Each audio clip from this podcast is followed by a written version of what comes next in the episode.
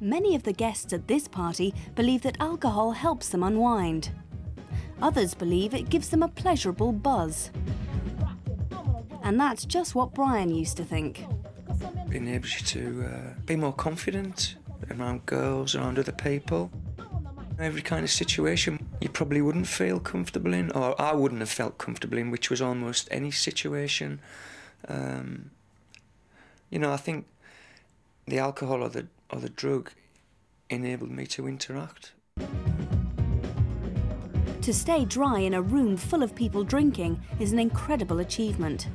For Brian, it's meant relearning his beliefs about alcohol. Psychologist Miles Cox uses a questionnaire to identify the things Brian believes are important to him, called concerns. What is your first concern that comes to mind? Um, not having enough money. Okay. Brian has been asked to give the answers he would have given at the height of his drinking. Can you think of what you would have, would have occurred to you to, in order to try to resolve that concern? Um, there's a few options, but I think the first one would have been to try and borrow the money. Okay. People are motivated to do things from which they, they expect some benefits. They may expect those benefits from drinking alcohol. It's going to help them feel better. It's going to uh, counteract their negative feelings. But they can expect them from incentives in other life areas. How, how important would that have been to you to borrow the money?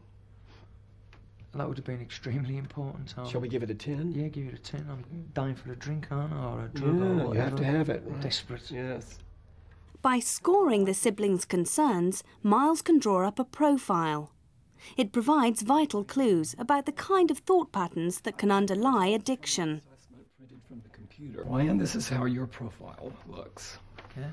You were feeling not very optimistic about achieving your goals. You were low on the hi- how likely scale.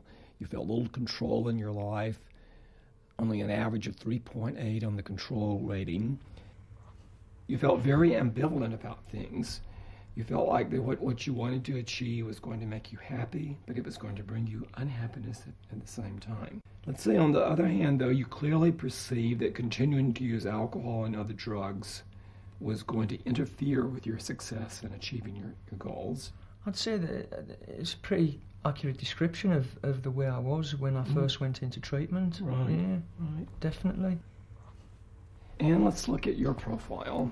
We see, for example, you, you feel very optimistic about the things that you want to achieve in other, other areas of your life. You feel in control. Mm-hmm. You feel like you know what steps to take to get, get what you want.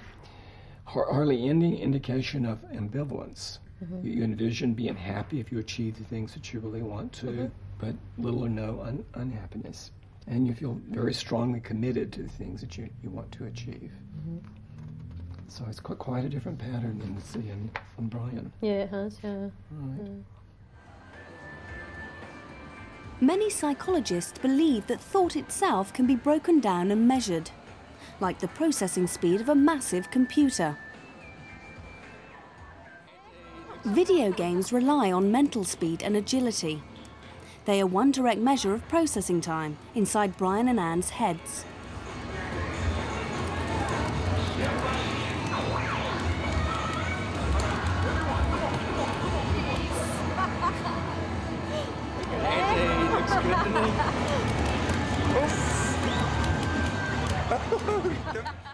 This is psychology's answer to the video game.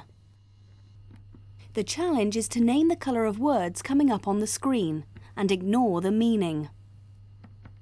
The task is easiest with neutral words. When words like this come up, the emotional significance gets in the way.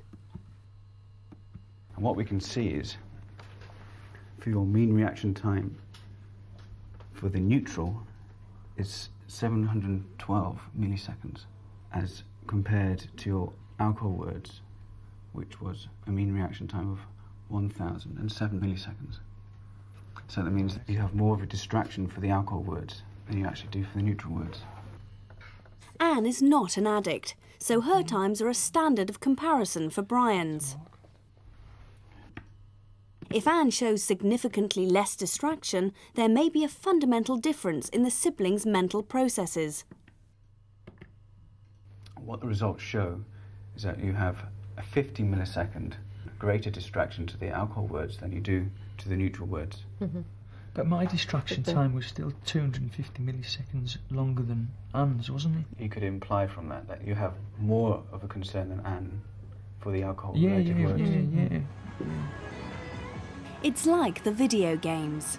As Brian responds, he has to think fast. But if he's distracted, the thought gets hijacked and sent off down a longer route. This may have some basis in the physiological hardwiring of his brain.